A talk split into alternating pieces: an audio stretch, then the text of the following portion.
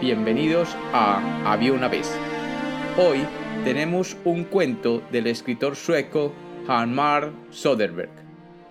Un cuento sobre dos jóvenes y un beso. Bienvenidos de nuevo a Había una vez. Espero que lo disfruten. Había una vez.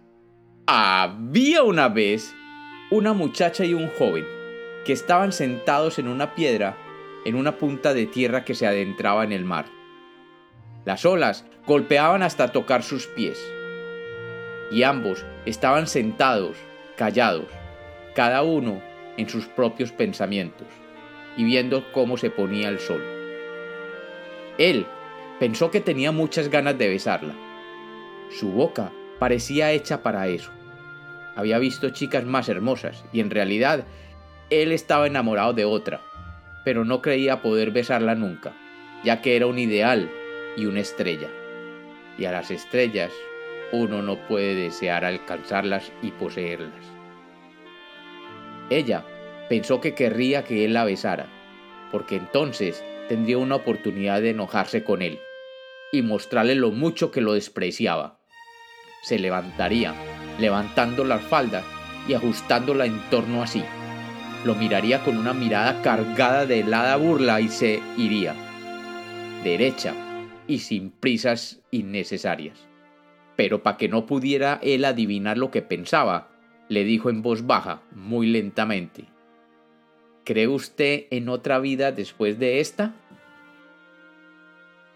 Él pensó que sería más fácil besarla si contestaba que sí, pero hmm, no recordaba bien cómo había respondido en otra oportunidad a la misma pregunta, y tuvo miedo de contradecirse por eso la miró profundamente a los ojos y le dijo, hay momentos en que creo que sí.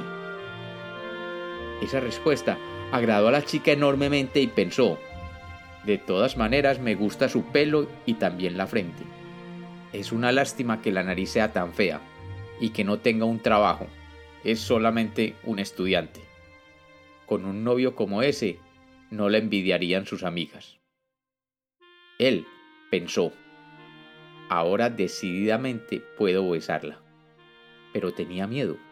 No había besado antes a ninguna joven de buena familia y se preguntaba si sería peligroso. Él sabía que su padre estaba durmiendo allí cerca, tumbado en una hamaca, y era el alcalde de la ciudad. Ella mientras tanto pensaba, ¿será quizás mejor que le dé un gran bofetón cuando me bese? Y pensó de nuevo.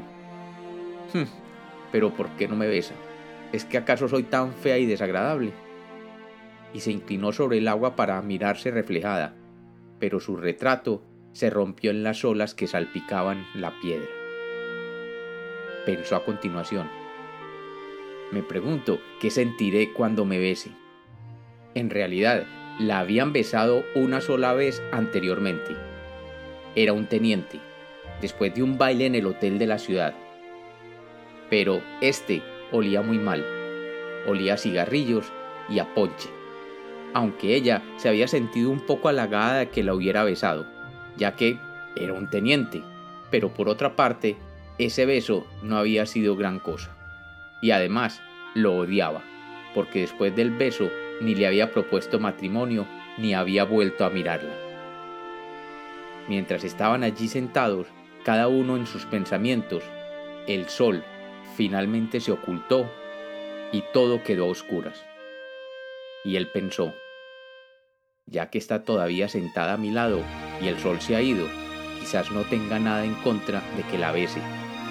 Y lentamente le pasó un brazo sobre los hombros. Eso, ella no lo había previsto. Había creído que la besaría sin más preámbulos, y que entonces ella le daría una bofetada y se iría como una princesa. Ahora, no sabía qué hacer. Quería enfadarse con él, pero no quería perder la oportunidad de ser besada. Por eso se quedó sentada, ahí, completamente quieta. Y entonces, él la besó. Era mucho más extraño de lo que ella había pensado. Sintió que se quedaba pálida y sin fuerzas y que se había olvidado totalmente de darle un bofetón y de que no era nada más que un estudiante. Pero él pensó en un pasaje del libro de un médico muy religioso, llamado La especie femenina, en donde decía, pero cuidado con dejar que el brazo matrimonial se supedite al dominio de las pasiones. Y pensó que debía ser muy difícil cuidarse si un solo beso podía ya hacer tanto. Cuando salió la luna, estaban todavía ahí, sentados, besándose.